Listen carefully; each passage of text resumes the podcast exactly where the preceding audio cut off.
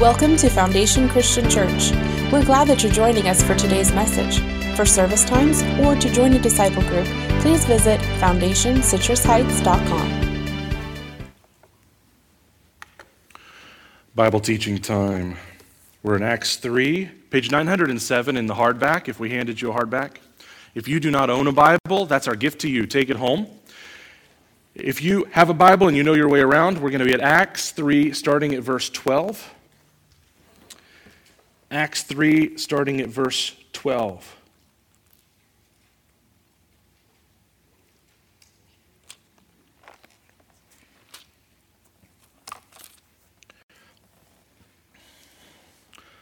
If you weren't with us last week or if you forgot, Jesus, uh, sorry, Jesus, Peter and John were just walking into the temple. This is shortly after Jesus ascended into heaven, said, My Holy Spirit is coming. His Spirit has come on His church. And now God is using signs and wonders to draw people's attention to the message of the apostles. They just healed a guy who was over 40 years old and who had never walked. Verse 12 Peter saw his opportunity, right? You just healed a man in a crowd. You got everyone's attention. He saw his opportunity and addressed the crowd. People of Israel, he said, What is so surprising about this? And why stare at us as though we had made this man walk by our own power or godliness? For it is the God of Abraham, Isaac, and Jacob, the God of all our ancestors, who has brought glory to his servant Jesus by doing this. This is the same Jesus whom you handed over and rejected before Pilate, despite Pilate's decision to release him. Right? This just happened in the weeks before. They all know this happened. He's being super clear. Verse 14 You rejected this holy, righteous one and instead demanded the release of a murderer. You killed the author of this is the third time he has said killed or murdered. Is he, is he dancing around the issue? Excuse me. You killed the author of life, but God raised him from the dead. And we are witnesses of this fact. Through faith in the name of Jesus, this man was healed. And you know how crippled he was before. Faith in Jesus' name has healed him before your very eyes. Friends, I realize that you and your leaders did to, what you and your leaders did to Jesus was done in ignorance. But God was fulfilling what all the prophets had foretold about the Messiah, that he must suffer these things. Now repent of your sins and turn to God so that your sins may be wiped away. Then times of refreshment will come from the presence of the Lord, and he will again send you Jesus, your appointed Messiah. For he must remain in heaven until the time for the final restoration of all things. As God promised long ago through his holy prophets, Moses said, The Lord your God will raise up for you a prophet like me from among your own people. Listen carefully to everything he tells you. Then Moses said, Anyone who will not listen to that prophet will be completely cut off from God's people. How many guys know Deuteronomy is important? You can fall asleep three chapters into Deuteronomy until somebody shows you, wait a minute, that book matters. Moses said that? And over a thousand years late, later, God expects us to remember? We better read our Bibles. Verse 24. Starting with Samuel, every prophet spoke about what is happening today. You are the children of those prophets, and you are included in the covenant God promised to your ancestors. For God said to Abraham, Through your descendants, all the families on earth will be blessed. When God raised up his servant Jesus, he sent him first to you, people of Israel, to bless you by turning you back from your sinful ways. Holy Spirit, please give us soft hearts to receive what you're teaching us today. We ask this in the strong name of Jesus. And God's people said, Amen. Those of you who are taking notes, I hope it's all of you. A church on mission follows the pattern Jesus gave. Want to know what a church is that's focused on what we're supposed to be focused on? We're going to listen to what Peter has to say in this amazing sermon. What does a church on mission look like? They have the coolest programs. Did its leadership team go off to the coolest conference? Does their pastor have the coolest hair? Definitely not. What is it? Well, I'm so glad you asked. See, Peter, filled with the Holy Spirit, he is sowing, planting seed by Jesus' authority of what healthy church looks like because he is not preaching on his own right now. He's preaching on behalf of the 12.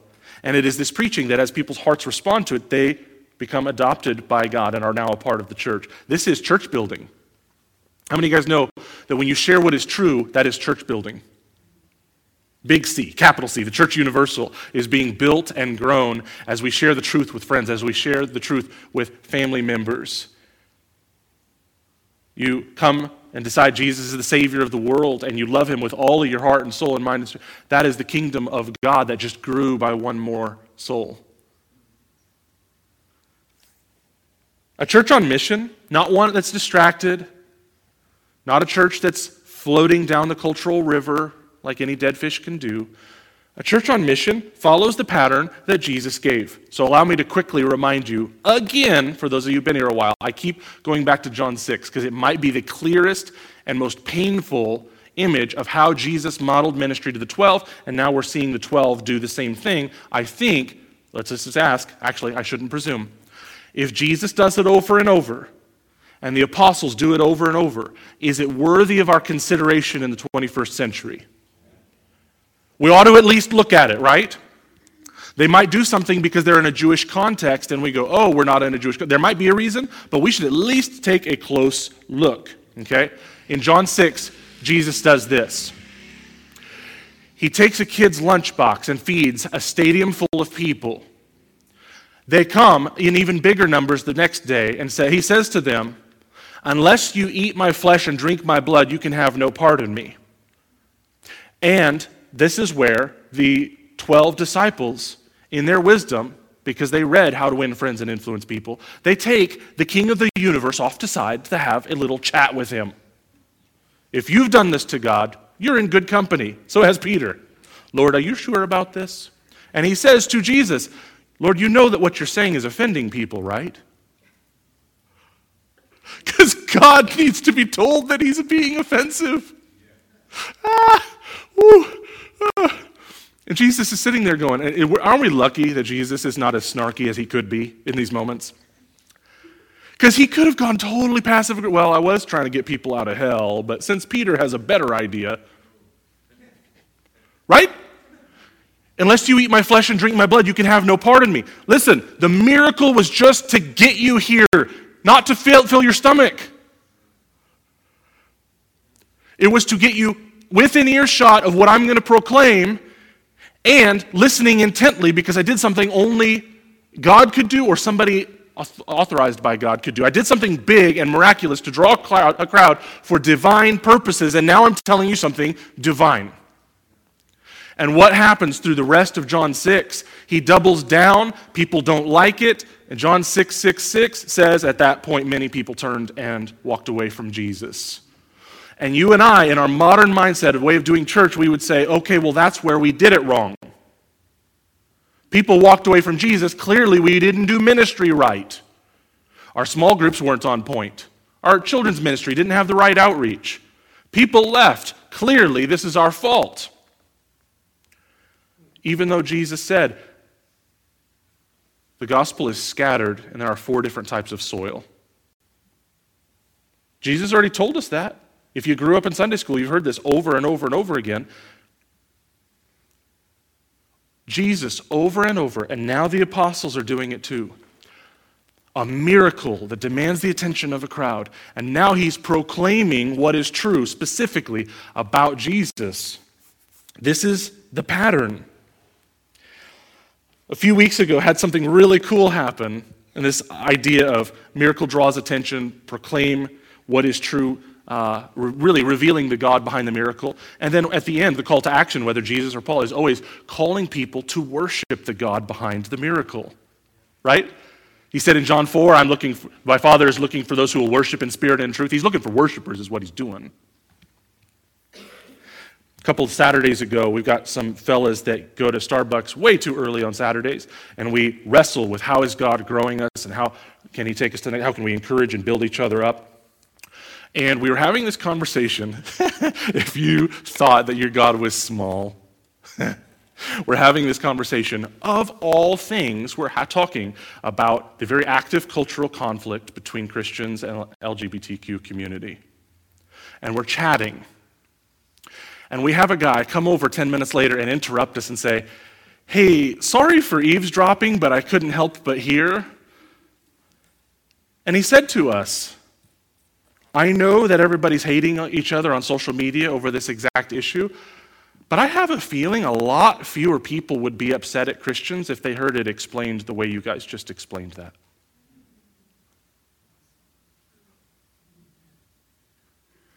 We knew he could hear us. It's Starbucks. But the onus is on him for eavesdropping, so take that. I wasn't preaching at you, or was I?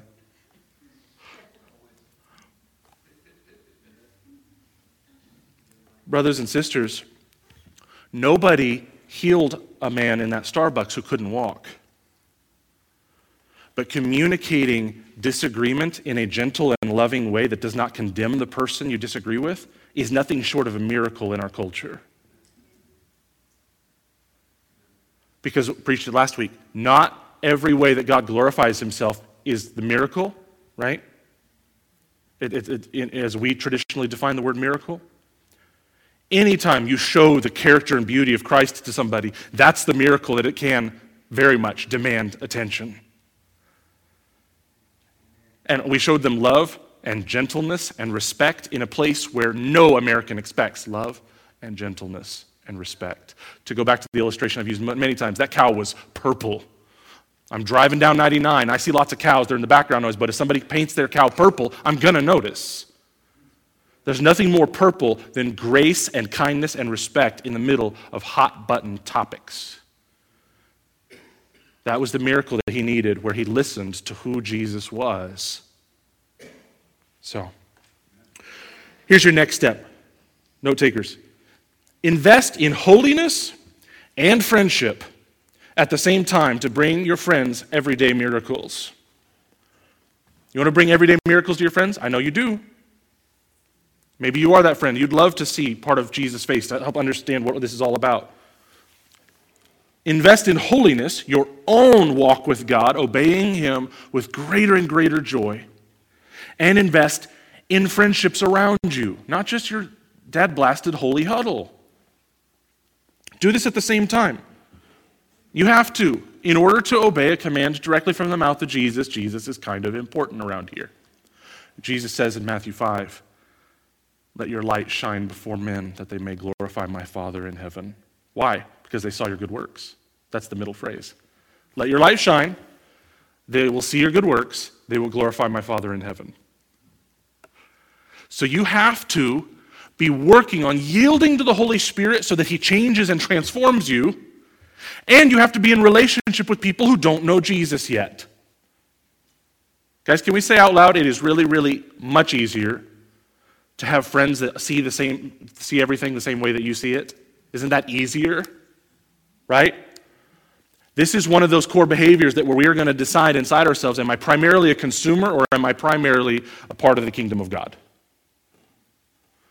because we know the answer for a consumer we do the easiest possible thing that's what consumers are going to do because comfort is the core value being pursued Brothers and sisters, pursue holiness every day deeply and pursue friendships with folks around you. There is no other way to obey Jesus when he says, Let your light shine before men. This is the pattern that he gave. There is a miracle of some kind. Your righteousness might be that miracle. And God reveals, the people of God perhaps reveal who Jesus is because of the attention drawn. And then they call folks to worship the God behind the miracle. Number two, a church on mission addresses the real questions of real friends. A church on mission addresses the real questions of real friends. So I want you to think, and I, forgive me if you're new to church, you're not going to know these two fellas, but everybody else knows. Peter and Paul had two very different approaches. Nah, well, they might have had different approaches. They had two very different ministries that were the exact same calling. They were called to proclaim the goodness of Jesus Christ, particularly through his bloodied cross and his empty tomb. People called to put their faith in that cross to wash away their sins. That mission was the same, but after that, it was really different. Paul was sent to what we would call Normalsville. Everybody who's not a Jew. That's pretty normal, 21st century United States. Most of your friends at work, in your classmates at school, you do not think of the world as everybody around me is a devout Jew. You don't view your world as half of my friends are devout Jews. For us, it is kind of peculiar. And no offense, but like we, we run into uh, the occasional Barbra Streisand Jew. But like, actually does all this, you know, the, the people that you see in the, in the various neighborhoods of Jerusalem when our missionary, Mr. Cole, comes and talks about the really, really devout. You're not expecting your coworker to be really devout Jew. So Peter's ministry to the Jews is pretty much a foreign concept for a 21st century Christian. He gets to share the gospel with people. When he says God, he doesn't have to explain that word. Or even say, yes, God exists. Or in Paul's context, no, no, no, only one God exists. Peter can say Messiah, and he doesn't have to explain that word. Does that make sense? Because he's preaching to a crowd full of Jews here in Acts 3. Peter can say Samuel, and he doesn't have to explain who Samuel is. He can say things like son of David. They're totally with him. You guys, us, very rarely may happen a tiny bit inside our own internal church ministry. We usually do not get to be in a room where we just walked into the room, we have no relationship with folks, I haven't met you from Adam, but I can start talking at level three or level four about scripture because levels one, two, and three are already, we know that this crowd already knows, right? Maybe if you're going and you're invited to be a speaker at a Christian conference, you're like, okay, people are here because they already love Jesus. But that is not happening in the cubicle next door for you, most likely. That is not happening in your classroom at Sierra, okay? Um, William Jessup, you guys get a pass. you, hope that your students know and love Jesus and know the scriptures. Uh, the, the ministry is very different. A Jewish crowd for Peter here, this crowd might very well be asking themselves the question when will Messiah get here? Who is Messiah? Are we still waiting? Was Jesus him? Guys, guys, guys, guys. People in Alexandria, Egypt, and in Turkey, and in Rome, and in Gaul, and in Spain, none of them we're asking who Messiah was. What is that word? Right? So when Paul is called to go to what they call the Gentiles, everybody who's not Jew, he has to preach way different. We see in Acts 17, he finds himself in Athens and he sees all of their uh, statues and altars to these various gods, and he's moved deeply in his spirit. And he later gets to, a chance to proclaim who Jesus is, and he has a very different starting point than Peter does. Are you guys with me so far? Totally different starting point. Paul has to go, Hey, I noticed you guys have this statue to an unknown God. I'm here to tell you who he is. Was that smooth? Good job, Paul. Peter didn't have to do that. Peter has an entirely different ministry. I am surrounded, I am literally at the temple healing a guy. Of course, these are devout Jews. I'm going to land the plane, is what I'm going to do. These guys already believe they are sons of Abraham. They know who Abraham was. They know the promises of God. They know we've been waiting on Messiah. I'm going to tell them who Messiah was. Furthermore, they know the evening news. They know that Jesus just got killed. They know all the buzz that Jesus was raised the next day, and everyone's fighting back. Are we sure? Are we, what do you think? What do you think? Peter is preaching in his context. He is serving the friends, are you ready? That he has, not the friends he wishes he had. I'm guilty. Anybody here guilty? Like, I wish I was having these conversations with my friends, and instead, uh, we're way over here. I gave you guys an example a couple months ago. Uh, what if your evangelistic training has you asking the question, if you were to die tonight, do you know if Jesus would let you into his heaven? And your friend responds, I don't know if I really believe in heaven or hell and all of a sudden you're like, well, now what do I do, right? You were prepared for a friend who ended up being an imaginary friend. You might have a friend who needs to ask himself or herself that question. If your friend, or maybe it's you, if you believe there is a God, He is righteous and holy and, and beautiful, He's the source of all truth in the universe. If you believe in heaven or hell, that's a great question. But am I preparing myself as an ambassador of the gospel? Am I preparing myself for my real friends that I'm actually in relationship with? Or am I preparing myself for the friends that I wish I had? Or that I used to have 20 years ago? Maybe I served friends 20 years ago quite well with certain ideas, and culture has changed so fast, I have to retool. Anybody here at work, you were doing your job just fine in your late 20s and early 30s, but 20 years later, in the exact same job, you were doing very different things? Because what? The world changes. Charlie and the Chocolate Factory, you can sit there and you can put the lid on the toothpaste, and then a machine comes along and is doing your job for you. And what does dad do? He has to learn how to repair the machine that replaced him. This is being the church of Jesus Christ. You see, our message never changes, our methodologies always have to change. How are we going to get Jesus to folks is always going to change. Here's your next step become an incredible listener. That's your blank. Become an incredible listener. Listening to those around you is the difference between theoretical apologetics and effective apologetics. That's a big word I haven't used enough. This is careful, thoughtful argumentation to defend why the Christian faith is desirable, reasonable, okay? Am I preaching a sermon nobody asked for? Is kind of the fear of the evangelist. You want to love your friend well, start with listening to them. Brothers and sisters, guys, this is so easy. Listen to your friend, and they will tell you where their doubts are. Who can testify to that? You've had some friends just tell you flat out, this is what I'm not so sure about the Bible. This is what I'm not so sure about Christianity. Your friend is telling you. Where we get into trouble is when we start yakking first, right? I'm talking first, and I might be barking up the wrong tree. I don't know because I need to hear a little bit of your story. I need to hear a little bit of your doubts. Where are you at? What do you, what do you think about the world? What do you think about good and evil? Do you believe in good and evil? Wouldn't that be a, an amazing question to ask and just shut up for the next 15 minutes? What do you think about good and evil? You think they're real? Is that just synapses firing in our brain, or do you think there's something metaphysical to it? That's a powerful question. Probably one of the more important questions today. Another next step. I want to encourage you. Find a friend who will be your Google. Yes, Google is your blank today. Capital G, Google. Find a friend who will be your Google. This communicates better for some generations than others. I remember being in high school when Google was no longer a website, it became a verb. Where they said, Google it. I was like, I'm young, I'm hip, I should know these things. Talk to my wife, I'm always 17 steps behind on technology.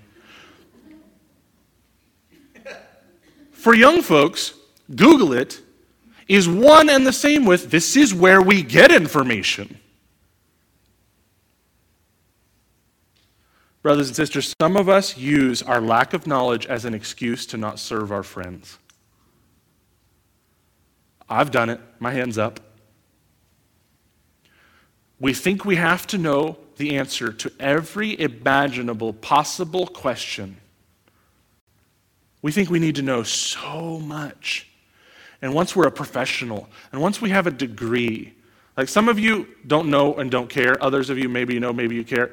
I've never been to seminary. That probably intimidates me more than it intimidates you. But you guys were crazy enough to put me up here. Because what am I going to do? I am going to pass along to you the last thing God showed me. That is all, literally, that's all I do. right? And we have elders in place to crook, you know, around the neck, yank me off the stage, something goes sideways, right?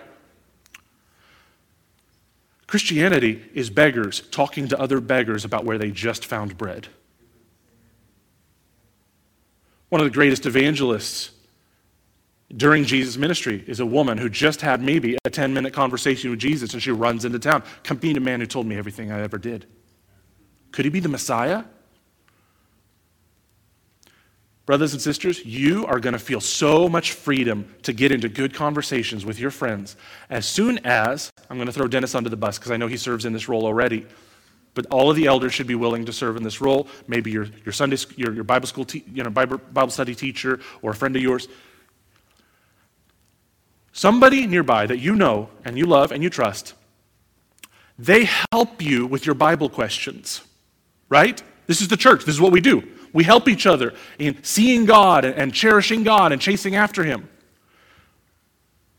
And officially or unofficially, you need to ask them to be your Google. Hey, could I text you like any point throughout the week and you help me with a question? Hey, could we have a few minutes during small group where we could just ask our off the wall questions from our experiences during the week? We've had that happen in group. I thought I was going to be teaching on this, and then folks are like, actually, I had this conversation on Friday. Well, I had this conversation on Tuesday, right? And you roll with it because this is real ministry. Brothers and sisters, you need a go to person that so you are comfortable with your friends and family going, that is a great question. I don't know the answer to that. I'm going to ask my friend and I'll get back to you. Your family member is not going to laugh and point in your face and say, ha ha, you're stupid. That is Satan whispering into your ear. That's not your friend. Just get a friend to sign up and say, hey, would you be my Google for me that I can reach out to you? I want to tell you quickly about a story, a story about a church where they uh, put together a buddy system and said, You need a buddy. Somebody who's known the Lord 10 years, 15, 20 years longer than you have. You need a buddy that you can fall back on with your Bible questions when you're serving your friends. And then the pastor said, and this is crazy and I love it, and I want to encourage you. They put in place what is called the 48 hour rule. If you're having coffee after work with a friend on a Monday, let's say it's 5:30, you're just grabbing coffee real quick on your way home. They ask you a question and you have no idea what the answer is, and you already have a relationship with your small group leader. Your small group leader says, Yeah, you can absolutely lean on me. I'm happy to get a text at any time. I'll help you, I'll serve you, equip you. Ephesians 4:12. The pastor said, You are not allowed to text your person until 5:30 p.m. on Wednesday. Because you have a Bible.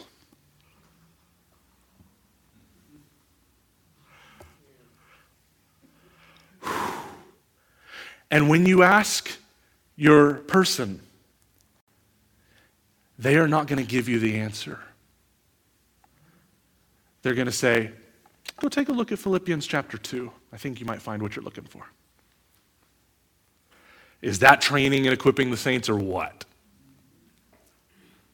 Here's where I bet you're going to find it. Go, go, go to Psalm 102. I think you're going to be happy with what you see there. Oh, brothers and sisters, let's get our big boy pants on. Doesn't that get your blood pumping?